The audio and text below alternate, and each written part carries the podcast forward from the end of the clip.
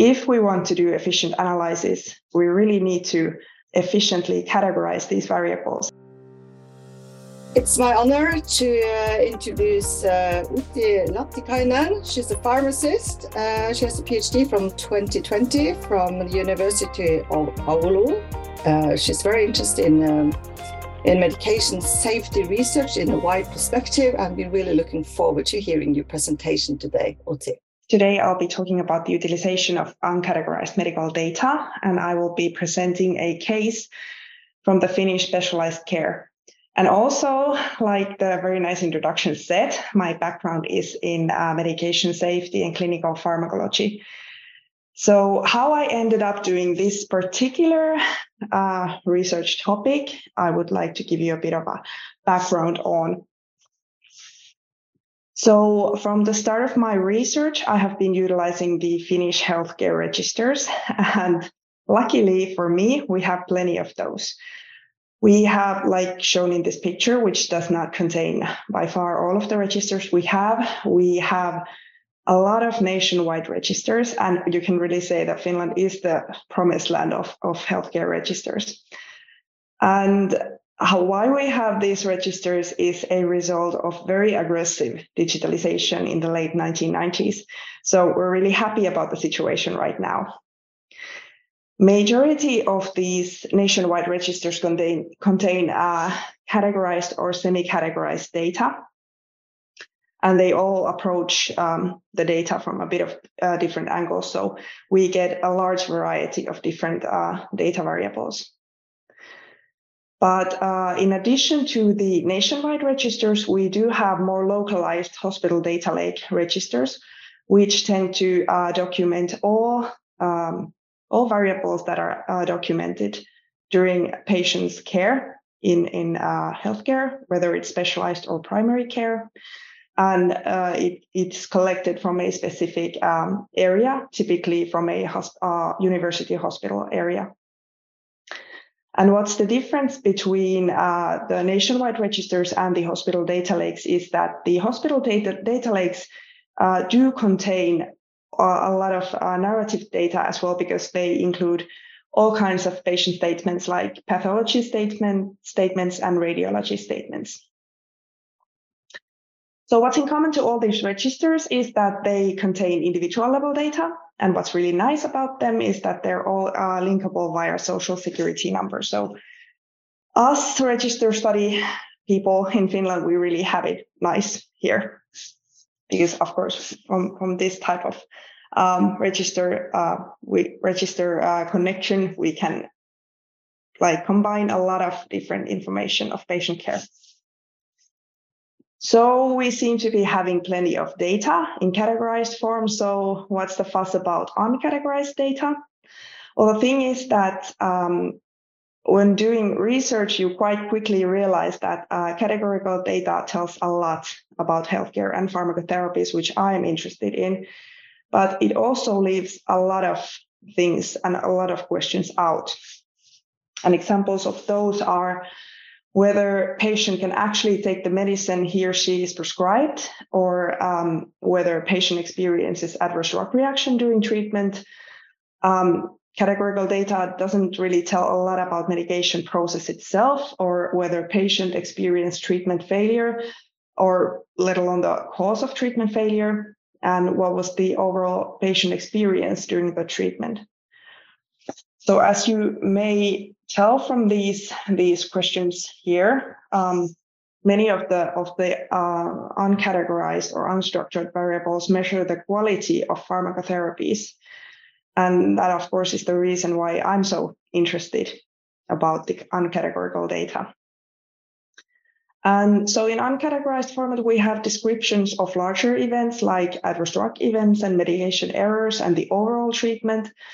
But sometimes, as a result of the way these variables are documented, we can have essentially structured variables like left ventricle ejection fraction and ECOG and NYHA class that are or could be categorical variables very easily, but they're just documented within the patient text, so they are in uncategorized format.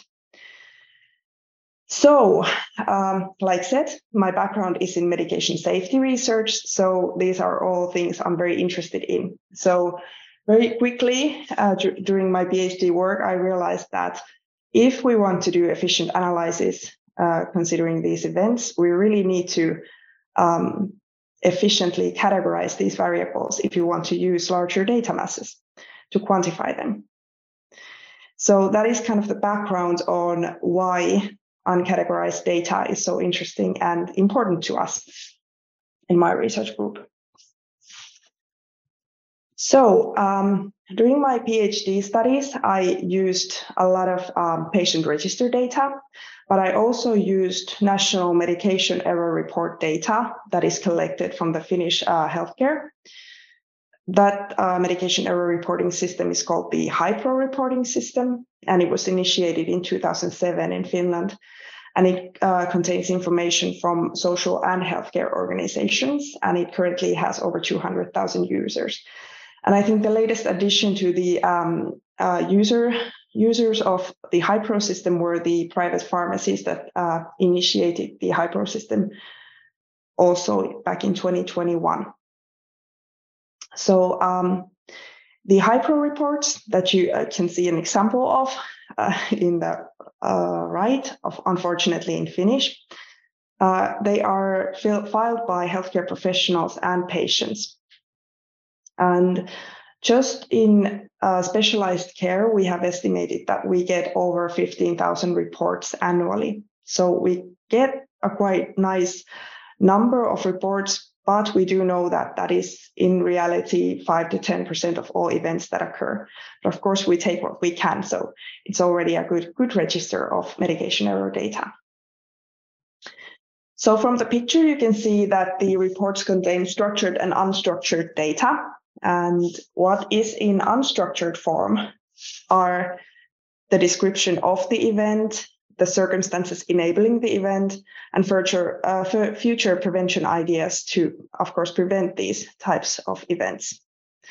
So actually, these are the things that we are really interested in these reports. And what is in categorized format are event time, event location, the occupation of the person filing the report, and whether it was actual medication error or a near-miss event, the unit where it occurred, and then after the report has been filed by the person reporting it in the first place, it goes to the unit supervisor, typically, who fills risk assessment and patient harm assessment according to a specific scheme. So these are also in a categorized format in the final report. Currently, we cannot utilize efficiently the narrative part of the reports, the unstructured part. The unstructured part is mainly analyzed in really small takes in unit level, typically. And on organizational level, we can only efficiently utilize the categorized data. And this, of course, leads to lack of systematic analysis of these medication error reports. And we don't get as good an overview of the medication safety issues as we would like to. And also kind of up-to-date information of trends and descriptions of novel or new phenomenon in medication safety is left out in this way of analyzing the reports. So it's not very efficient.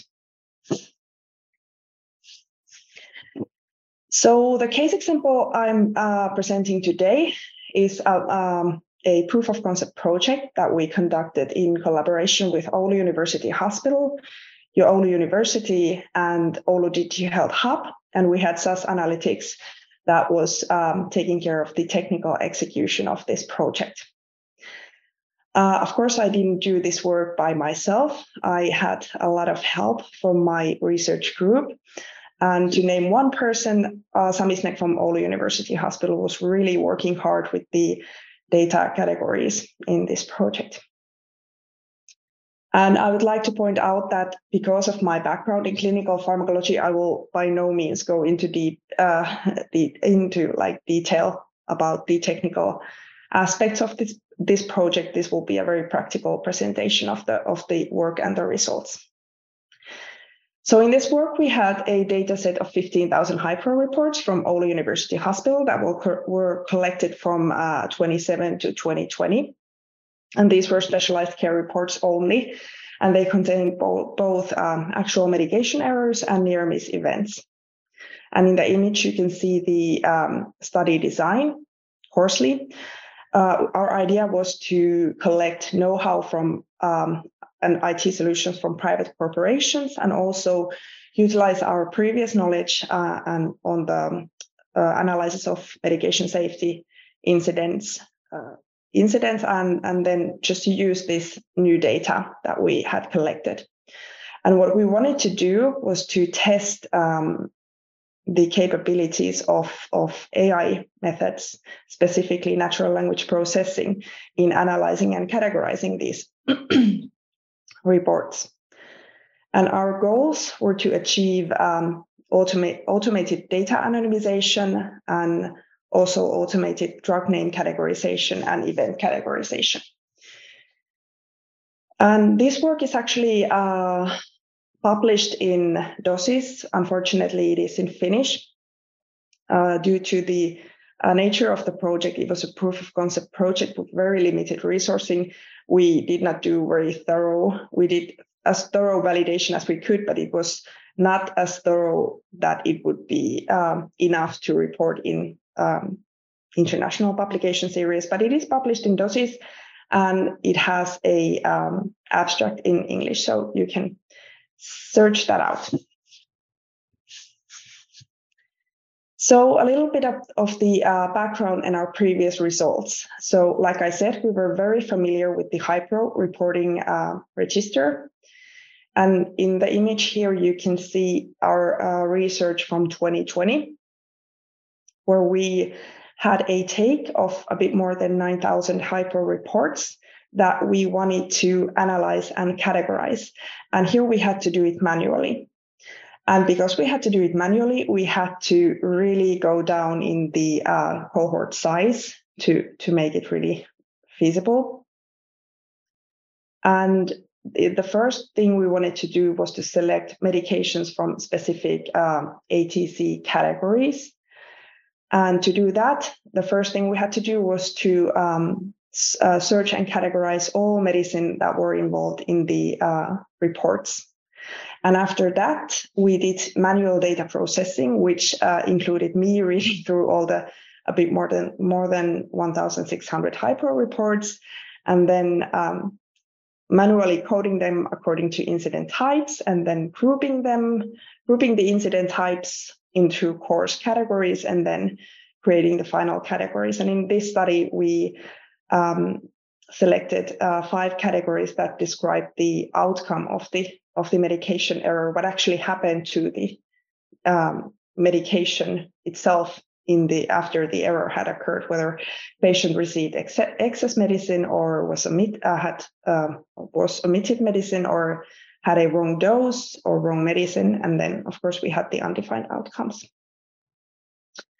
So we were enthusiastic about this study, and that formed the main aim to the proof of concept project later, which was to test the capabilities of natural language processing in categorizing event outcomes, and also the medication data from narrative parts of the HaiPro reports. And at this point, we were not at all sure whether this kind of automated categorization, especially concerning the ATC coding, would be even possible. So our main interest was just to see which steps are needed in data processing to produce results with NLP methods, and whether it's actually even possible. So here is the process of natural language processing that we had in this process very briefly. So first we have our data set of 15,000 reports. And before anything, we had to do anonymization to these reports because, of course, the material is very sensitive. So that was the first step. And after that came the actual natural language processing, which consisted of tokenization, lemmatization, part of speech tagging, and sentence boundary disambiguation. And to those of you who are not so into natural language processing like me, this is all explained in English here next to the box. So basically, every text that was in the reports was first chopped into sentences and then into individual words. And the words were returned to their basic form, and they were coded and categorized according to the grammatic meaning and context of the word. So after this process, we pretty much just had words in their basic form and that were labeled. So they could be categorized, searched, and the associations of the words could be studied. And in the right, you can see just a very preliminary result of a word search after this was done to the reports, where we searched for the word error and just wanted to see which kind of other words and associations to other words the word error would have. And the picture kind of depicts the positioning of the words and also the strength of the correlation. So this was already pretty informative, that picture itself. And then to the ATC classification, which ended up being really just the main issue to solve in this proof of concept project. And this was the thing we were most uncertain of whether we could do it or not.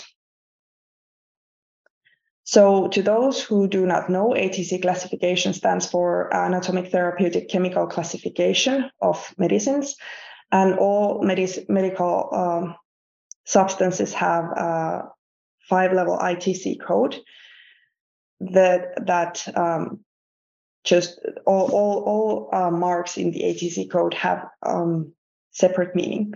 The first one being the ATC main class.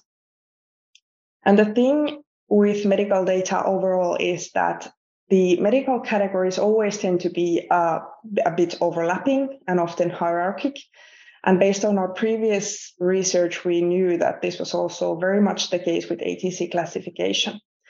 And our main concern was that several medicines have overlap in their classification, meaning that they have multiple main classes. The same substance may have multiple simultaneous main classes. And examples of such medicines are metronidazole, acetylsalicylic acid, lidocaine, and cefuroxime. And here you can see more specifically the case metronidazole. It has, at the same time, it's categorized in 5 different main ATC classes, and quite often it had several preparations with similar names also in these classes. So the classification required for us to do some tricks.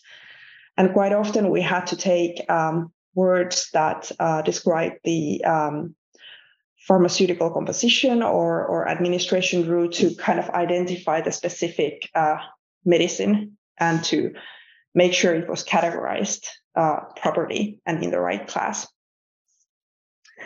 And luckily, we did not have to start this word from scratch. Like I said, we had been doing this classification manually in our previous research, so we already knew the problematic medications. So we had a list of those, and we could just move straightforwardly to the creating the rules of the classification.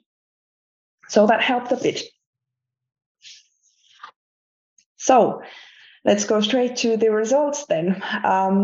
First up, anonymization. So in theory, medication error reports and HaiPro reports are spontaneous reports, and they should not contain any individual level information. But in reality, they do contain phone numbers, emails, names, and even social security numbers. For whatever reason, these information are sometimes put into the narrative part of the reports. And on the right, you can see examples of such cases. They're not actual reports, of course, but very realistic cases of situations where individual level information would be in those reports. So the anonymization here was conducted using SASLIA PRX exchange function to remove any personal information from the reports. And basically that function found the selected string from within the text and replaced it with a selected other string, with ours being the XXX. And the challenges we ran into during the anonymization process were that, for starters, our electronic patient register names were Esko and Antti, which are also common Finnish male names. So we had to exclude these from the lists with specific rules. And also we noticed that there was a fine line balancing between erasing names in the text from the text, and still maintaining the analyzability and readability of the data. And also Finnish language posed some specific concerns also. For example, the function considered Ole first a name, which it definitely is not in Finnish. It's a verb. So we had to kind of go through the data many times in several iterative rounds to make sure that we did not mess up the data, but still ended up with good anonymization results. And we basically did this by cross-examining reports that were anonymized with those that weren't anonymized. Then to the ATC categorization. So we, from the ATC categorization system, we had over 11,000 categorizing terms alone. So we had all brand names of drugs and all active substance names. But in addition to those, we wanted to have medical slang names that were used for medications, dexam for dexamethasone and epi-5 or epi-7 for epidural anesthetics, for example. And also from our previous experience, we wanted to add the most common typos, because drug names are hard and they're quite often misspelled.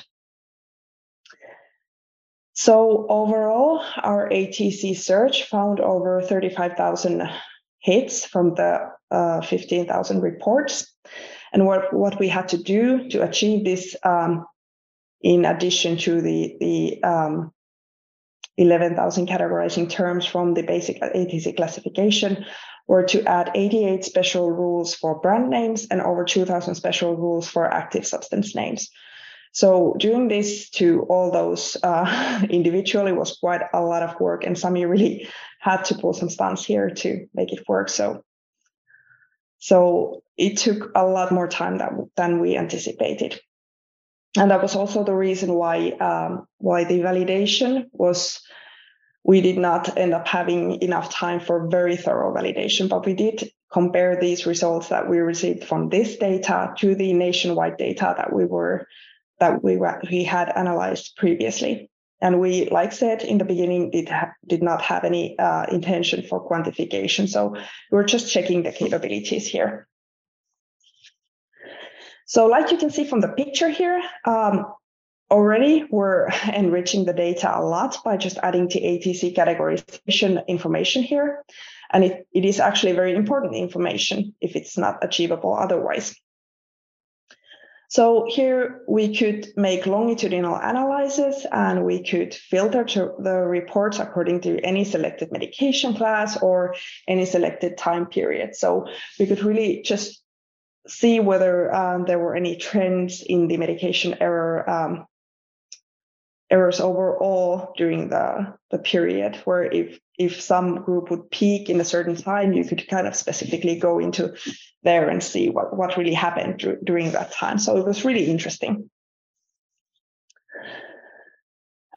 So we could now basically detect every medicine mentioned in the reports. And when we compared the results we got from this ATC categorization with this cohort, we were really pleased to see that the picture depicted here on left, that these results of the overall ATC categories and the distribution of them really matched our previous studies. So they're pretty much identical results to our previous studies. So even though we couldn't make a real specific validation, this gave us optimism that we were doing things right here. And the really nice thing about adding these ATC categories to the variables was that we could combine them now with any other categorical variables from the results or from the reports. Like you can see on the upper right picture here, we just combining the ATC hierarchy to the medication error type gives you a lot of quick understanding on how the medication distribution goes within the errors. And then also below, you can see that we just kind of filtered the group N02 and wanted to see how the risk and patient harm was distributed within the medicines in this group. So this was really a huge step forward in the analysis process for us. Then after spending several hours on this work, we finally got to the event categorization itself. And we ended up not having very much time to do that. So we selected a few event types that we wanted to search from the medication error reports. And we ended up with categories describing lookalike, soundalike medicines, staff alertness, administration route, electronic patient record system, and some of the medication outcomes that we had researched in our previous work. And these search rules were basically word combinations, and we use very basic rules, distance, NUT rules, and associated words to create the searches. And for administration route, we had to use some synonym words and slang words, because it turned out in Finnish language, you have very, very, very many ways to say that you give something intravenously. So overall, our finding of this process was that Finnish language will make us work a bit more. Like you can probably tell by this picture where you have all the, I don't know if inflection is the right word, but you have all the forms of the word dog. So this is also the reason why many of the standard solutions that are offered by different software do not work well with Finnish language. So we don't have any easy or given solutions for us, unfortunately. But luckily for you, this is probably not the case with Norwegian language.